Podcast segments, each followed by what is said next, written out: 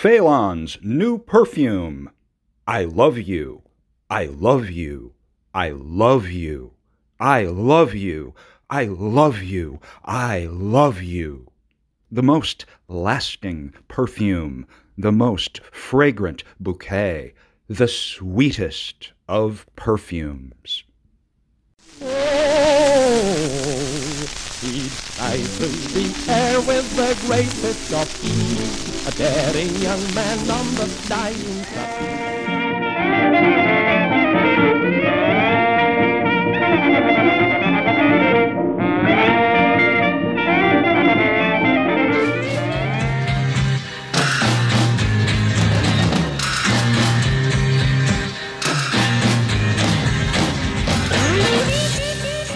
Hi there.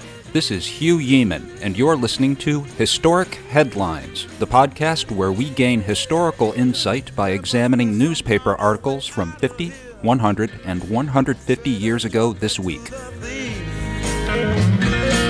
There's too much confusion. I can't get no relief. Hey there, and welcome to episode 29. If you're a fan of true crime, you're in luck because this is the closest thing to a true crime podcast I will ever do. I'm just not a true crime guy. My daughter Morgan tried to get me into one or two podcasts a few years back. It just wouldn't take. It's not my bag.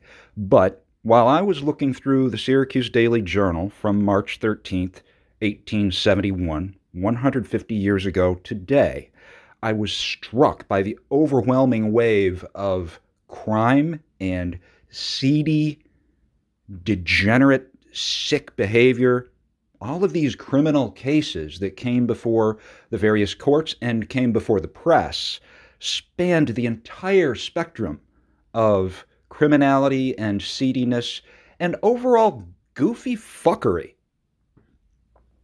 I'm going to start with the local news city notes section because I want you to see the sense of humor that the editor had. Sometimes, from our modern perspective, it's all too easy to have the sense of humor just fly under our radar. It can be absolutely bludgeoning, but at other times it can be so subtle that it escapes us. So I want to tease that out.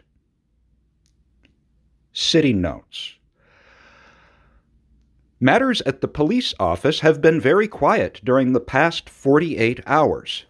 I didn't laugh at that the first time I saw it because, again, it was too subtle for me to really notice. Once I had read all these horrific stories, I came back to it and I realized just how dryly sardonic the editor was being. It becomes more obvious when you skip to the next little blurb here.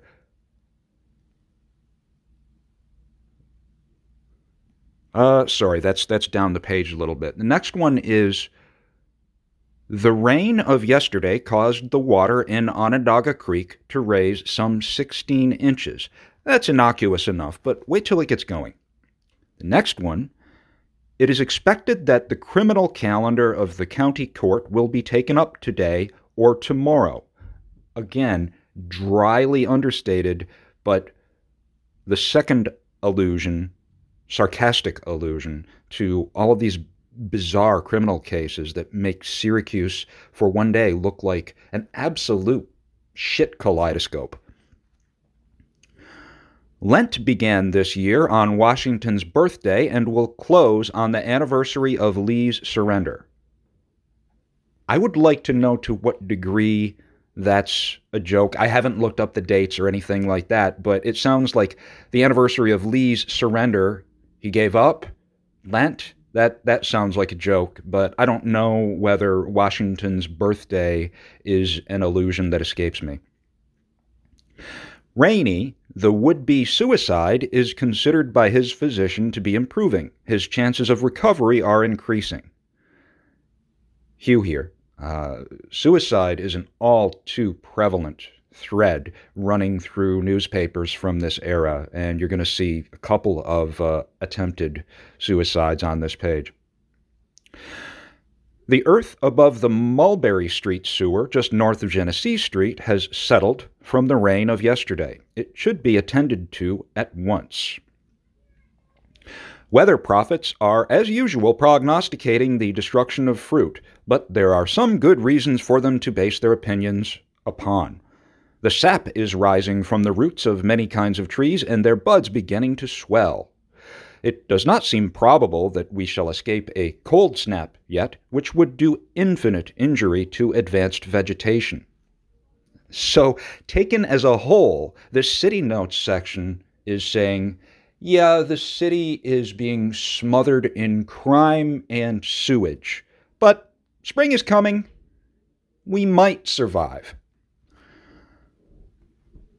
And now a word from our sponsor Carriages! C.P. Phillips at number 30 West Fayette Street continues to use the best materials in manufacturing his carriages, will not use a cheap article to compete with cheap work or sell any new work except of his own manufacture. We now return to our program. Attempted suicide. Mrs. Penzer tired of life. She attempts to hang herself in her cell, but is prevented.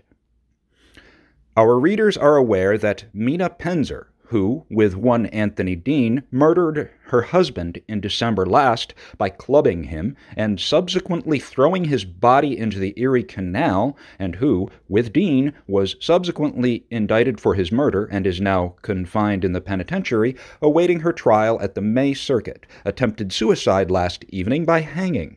For several days past, Mrs. Penzer has at times given utterance to incoherent expressions, evidently trying to play the insane dodge for her benefit, but little attention has been paid to her ravings, though a proper watch has been kept over her. On locking her in her cell last night, she, after the keepers had disappeared, took her blankets and, tearing them into strips, made a rope of sufficient strength to sustain her body. One end of the rope she tied to the upper crossbar of her cell door, and then, procuring her cell bucket, she placed it in a convenient position, and, standing upon it, was in the act of tying the rope about her neck, when she was discovered by her keeper, and the rope and bucket taken from her. Her attempts at self destruction thus proved abortive, and she expressed her displeasure thereat by several oaths. Hugh here. Now, you notice that they said she was evidently trying to play the insane dodge. This was an era when the idea of getting out of a criminal charge by claiming temporary insanity was a fairly novel idea. If you look back at an earlier episode of this podcast, you will see one of the, I guess you'd call it a pioneering example of that uh, after a man killed a guy who had uh, apparently had sex with his wife while he was away at the Civil War. Uh, I'll include a link to that in the show notes. And now a word from our sponsor. Why is it that every grocery man in the city is down on Atwell, the Live and Let Live grocer at 91 South Salina Street. Answer because he can afford to and does undersell. Best kerosene oil, 25 cents per gallon. Old fogey price, 30 cents. New crop layer raisins, 15 cents per gallon. Old fogey price, 25 cents. All kinds yeast cakes, 6 cents per gallon. Old fogey price, 10 cents. Very choice mol- molasses, 50 cents per gallon. Old fogey price, 80 cents. Sugar's just about a cent a pound cheaper than anybody else. Sugar cured hams are 1 to 2 cents the cheapest, cheaper. And on teas, nobody comes anywhere near him on quality or price. Go and see. And we're back. Highway robbery. Arrest of the alleged robbers. A man garroted in the streets in the evening and robbed of over $3,000 in money and bonds.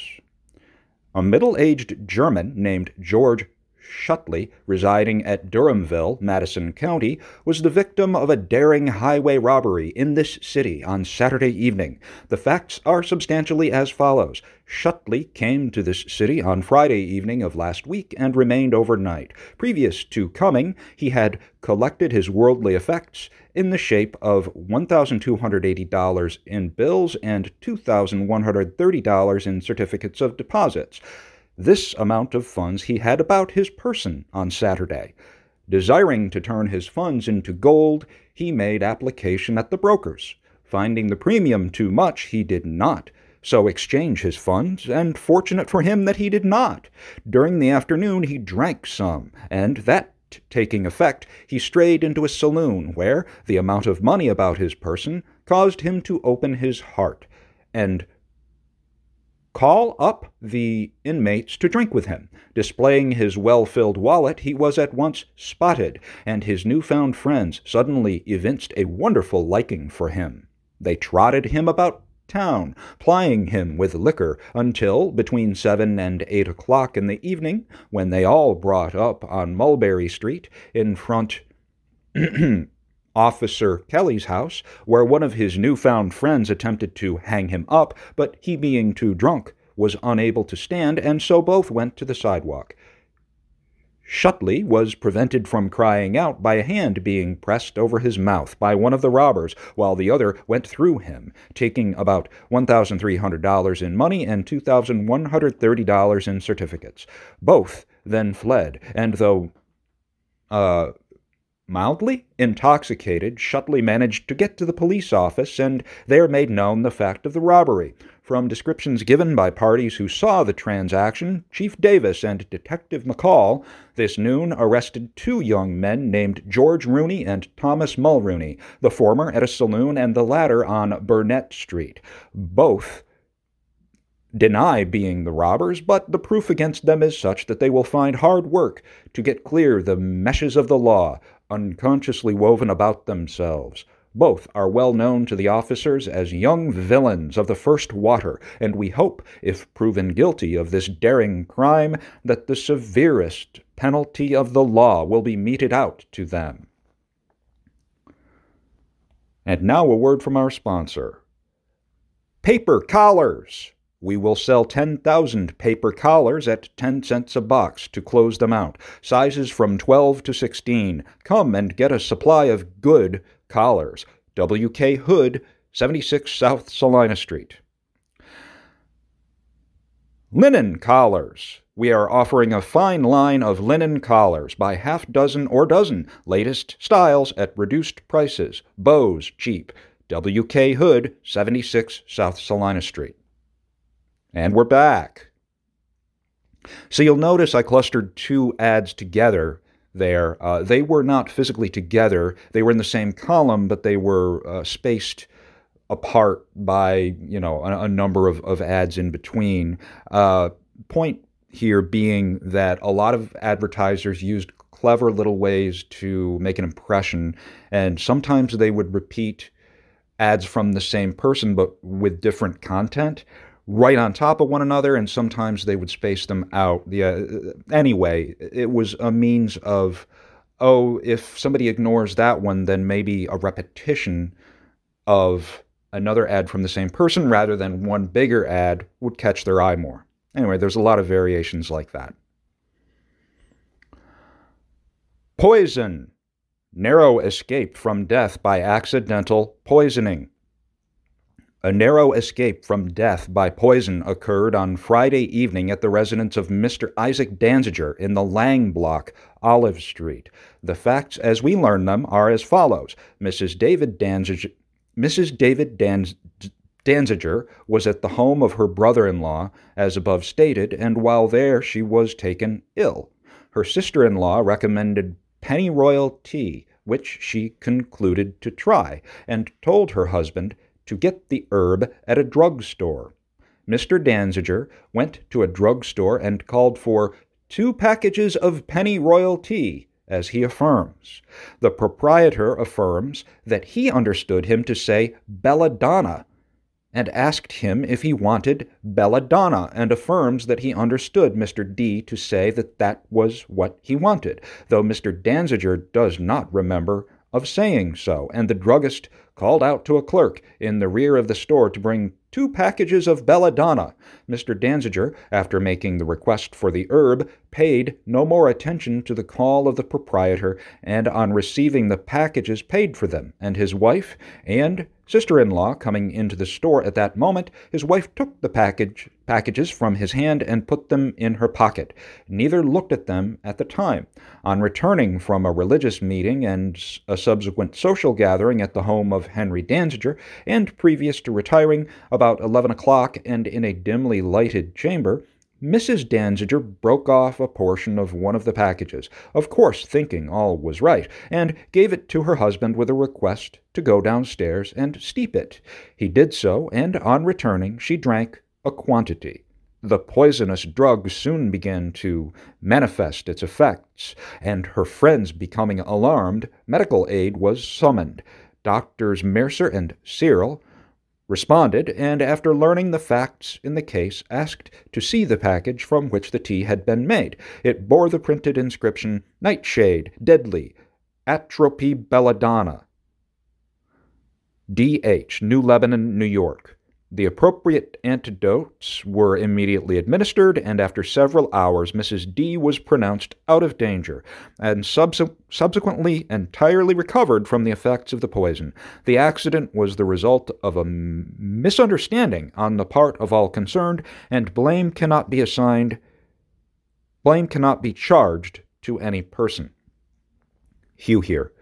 That one really threw me for a loop. I I didn't know what to think at first because it was hard for me to believe that anyone could say pennyroyal tea and have someone hear or thought that they heard belladonna and then uh, repeat the word belladonna several times and have the first person not notice. It all seems very eyebrow raising, like, yeah, yeah, right, pull the other one, because in this era, death by intentional poisoning of various relatives was all too common. The, the newspapers are full of horrific stories about people who poisoned various family members.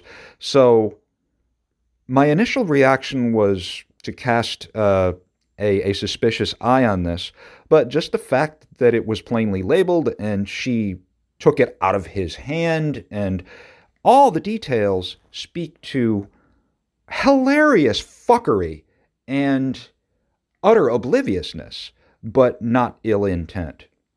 But anyway, it seems of a piece with the unbelievable kaleidoscope of crime and and darkly ridiculous shit on this one page. Did I mention this is all from a single page of that newspaper printed 150 years ago? There's one exception to that, and I'll let you know when I get to it.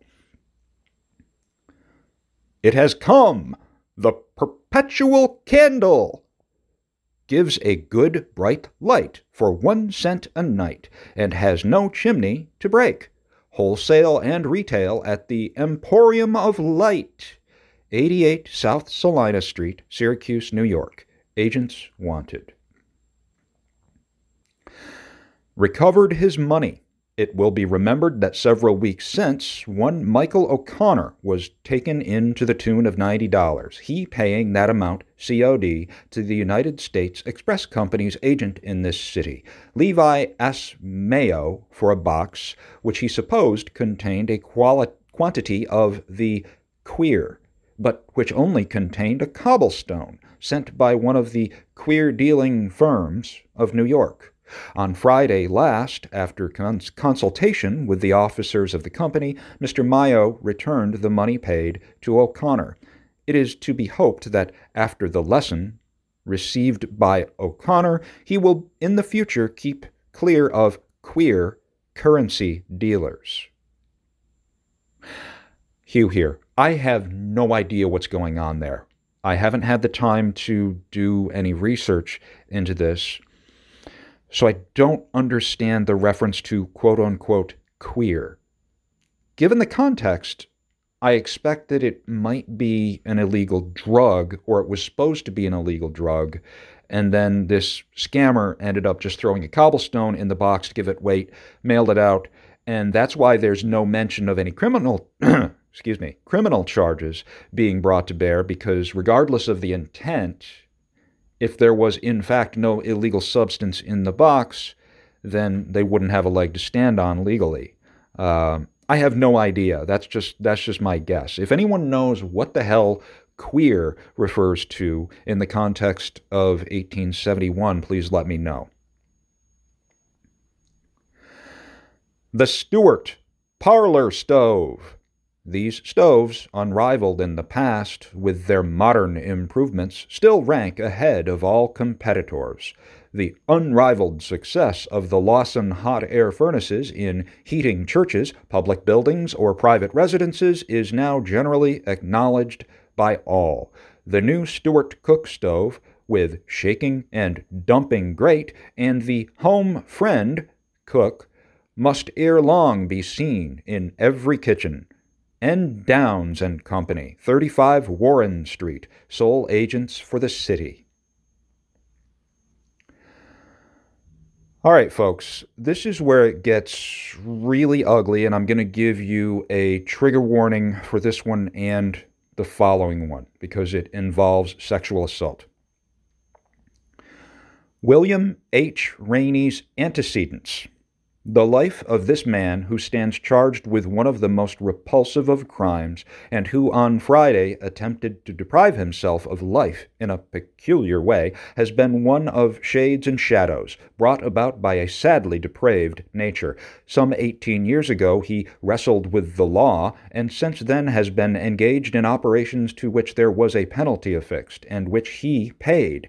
At the time alluded to, he was a boatman upon the Erie Canal, and at Manlius, at Ill- an illegitimate child of his cook was in some manner knocked overboard and drowned. It was charged that Rainey was guilty of the deed while making an indecent assault upon the female alluded to, and who for several years had been the subject of remark in connection with Rainey's name. He was charged with the murder of the child, and the indictment was tried in the old courthouse before Judge Allen, but Either through a want of proof or technicality in the law, he was not convicted.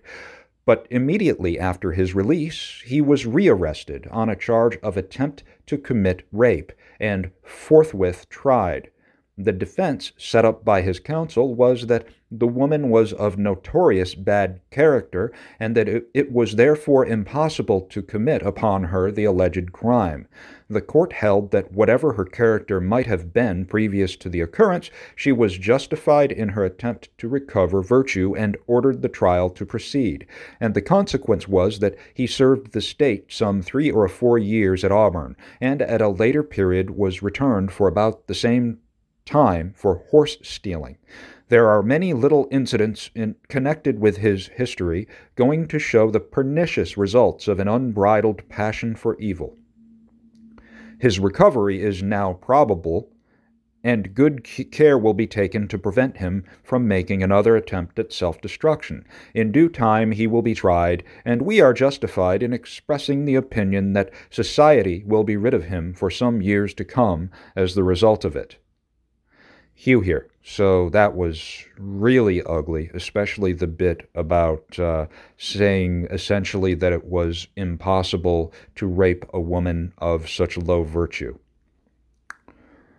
I was glad to see that the court rejected that.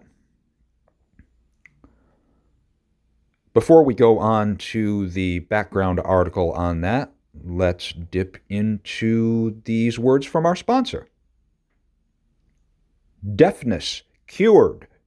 A little daughter of S. D. Newton of this city was entirely cured of deafness by Dr. Liston, and her health made better than it had ever been before. Dr. Liston, it will be remembered, will be at the Syracuse House in this city on tomorrow and next day, the 14th and 15th days of this month, stopping for those two days only for the purpose of treating all diseases of the eye, ear, throat, catarrh, or any chronic disease that may be presented to him. And we're back.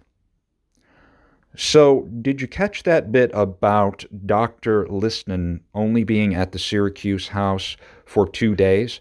That was very common at this time. They had all these uh, doctors who were, to a greater or lesser extent, grifters, charlatans, snake oil salesmen, whatever you want to call them, who would travel around, make clairvoyant examinations, long distance, yada, yada, yada, and they would put ads in the papers ahead of time when they were going to be in a particular place for uh, a short span of time, and presumably they would get a whole bunch of, of patients uh, flocking to them, or or that was the idea at least while they came to town. Now, this is the worst part of all of this. I have been following this paper for a couple of days, so I knew what they were referring to when they talked about Rainey. So I went back to the Syracuse Daily Journal from March 10th, 1871. Here's the the anteceding anteceding the preceding article that explains more about this uh, this sick guy. Probable suicide. William H. Rainey wounds himself. The deed committed in the cells of the courthouse. Probable fatal result. Our readers will remember that on the 19th of December last, William H. Rainey was arrested, charged with having committed the terrible crime of incest upon his own daughter, Esther Rainey, a child of 11 years of age. It will also be remembered that Rainey was examined before Justice Corbett and committed to the penitentiary to wait the action of the grand jury. A bill of indictment in several counts was subsequently found against Rainey, and his trial was set down for the term of the county court now in session, and District Attorney Lyman was to have moved it today. This was prevented by the prisoner's attempt at suicide in the cells of the courthouse where he was confined this morning. The facts of the attempted suicide, as we glean them, are substantially as follows. Between four and five o'clock this morning, the janitor, Frank Emmons, was aroused by cries proceeding from the cells beneath his sleeping apartments. Hurrying to that locality, he learned what Rainey had attempted. He learned that Rainey had attempted suicide by committing castration. He found him in his cell, bleeding terribly, and immediately dispatched word to Dr. Baker, who soon after arrived and rendered such medical aid as was possible. The nature of the wound is such that there is but little hope of his recovery, and it is probable that he can survive but a few hours at the most. From the prisoner confined in the cell with Rainey, we learn that Rainey, Last night, after all was quiet about the cells, sat up till very late, writing letters. He would stop at times, and upon a small cobblestone would industriously whet a shoe knife, which he had carried concealed by a string around his neck, which allowed the knife to hang down between his shoulder blades or beneath his armpits for the past four weeks. When interrogated as to his intentions, Rainey remarked that he was preparing to shave himself before going into court today. About midnight, the prisoner with Rainey fell asleep, leaving him still up and writing. On awakening this morning, he found Rainey up, pacing the cell, and seemingly in considerable agony of mind. He asked Rainey how he had passed the night, and he remarked, Very well but his actions alarmed his cellmate, who determined to inform the keeper that Rainey had the knife as soon as he had an opportunity. On remarking that he had passed the night very well, Rainey took a chair that was in the cell and, placing it close in front of the cell door, sat down upon it with his back to his cellmate. Almost immediately thereafter, Rainey exclaimed, My God, I cut myself. He threw the knife down and, getting up, went and laid down upon the bed in the cell. The alarm was given, with the above result. On being asked why he attempted death in this terrible manner, he said that previous to the cutting he had placed the knife to his throat four times in succession, but the desire to see his family once again before death restrained him from making the fatal cut. He finally concluded to adopt some means that would not produce instant death, that he might be enabled to again see his wife and children. In the cell were a number of letters addressed to various persons, which had been written since his confinement in the penitentiary and during his incarceration in the courthouse. Cells. Yesterday afternoon, Rainey had a long consultation with his counsel, L.W. L.W. Hall, Esquire, during which he was advised in the event of his being unable to produce rebutting testimony at his trial to withdraw his plea of not guilty and plead guilty with a view of getting a reduction in the term of his sentence. This Rainey refused to do, probably having in his mind his ability to shuffle off this mortal coil before his trial. At eleven o'clock this Forenoon he was lying quietly in his cell, though bleeding from his wounds, the physicians being unable to take up the arteries. Up to that hour his family had not visited him, as it was feared that any excitement might produce profuse bleeding and death. In the letters left by Rainey, he says that if he committed the crime with which he is charged, he does not know anything about it he said he had been drinking very freely for some time previous to the alleged perpetration of the crime of which he is accused. We'll be right back. If you want to buy nice honey by the cap or single pound, go to C.T. Potter's store, 43 East Onondaga Street.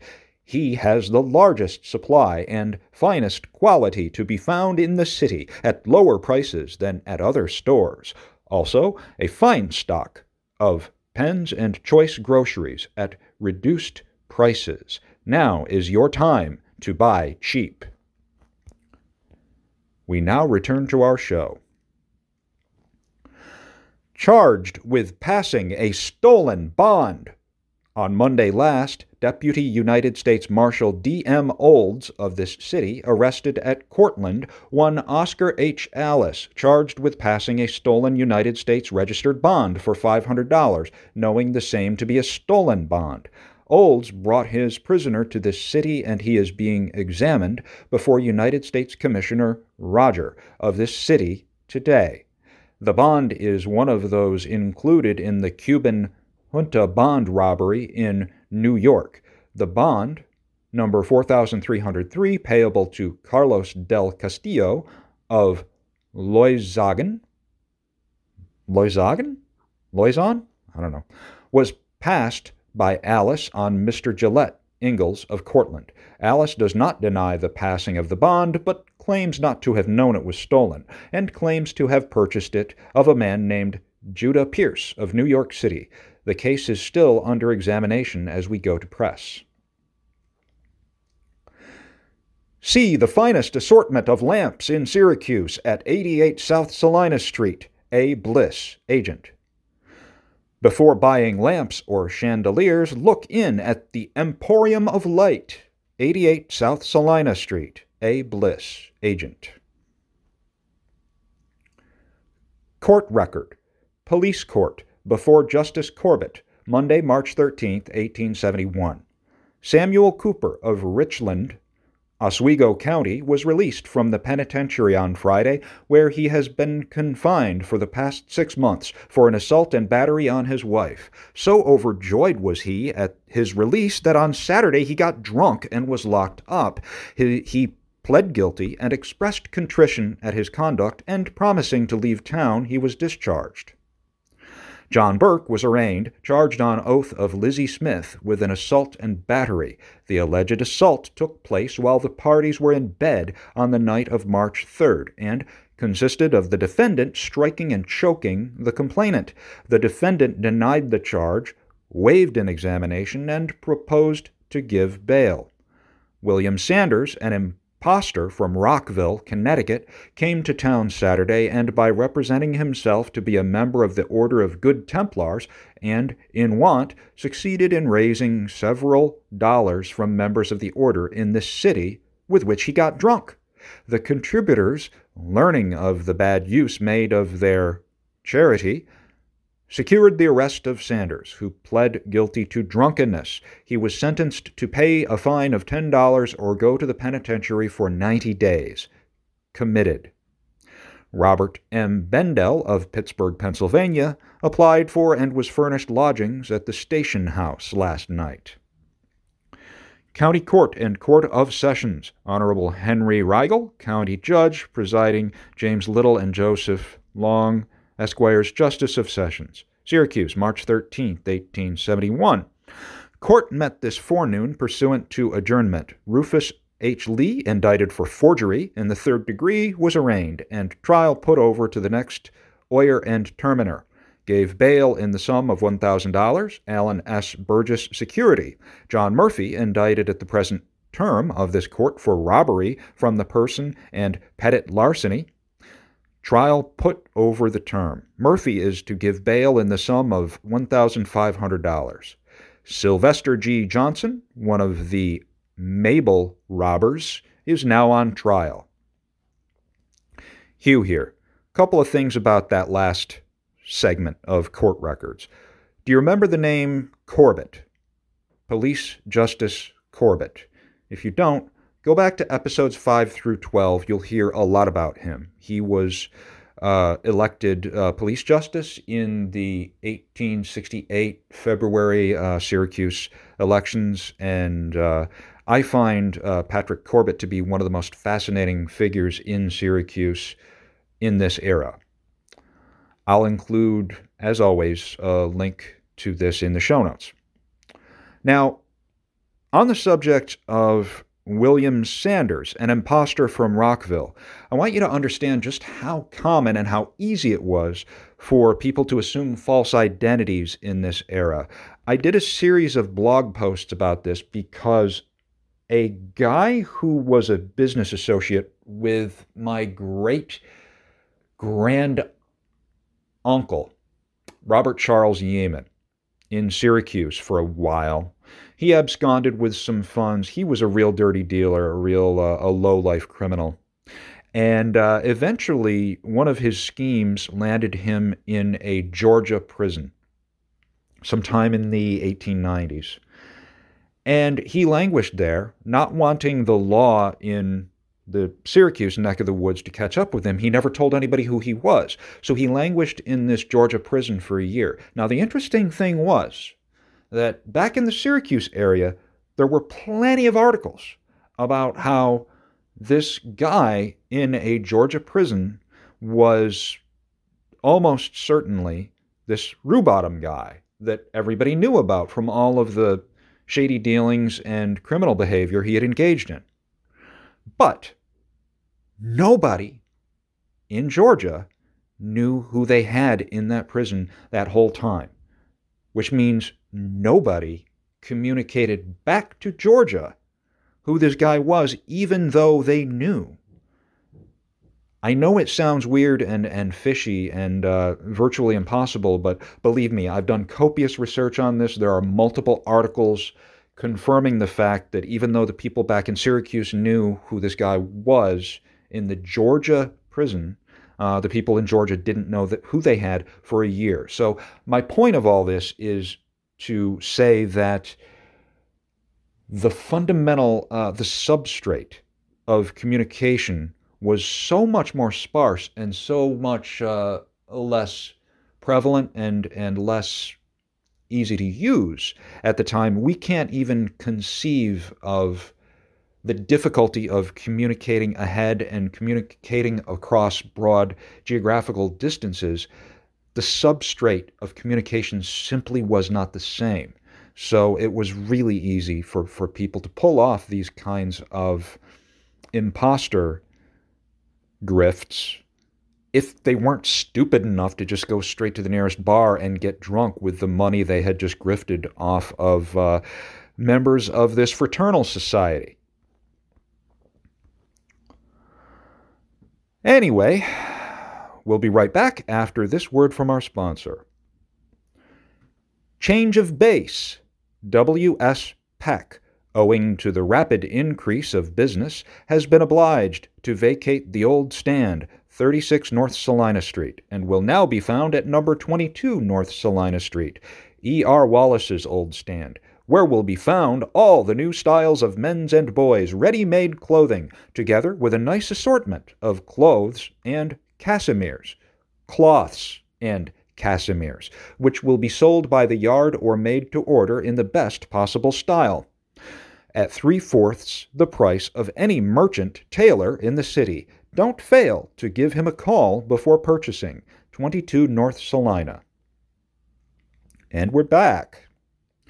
Alarm of fire!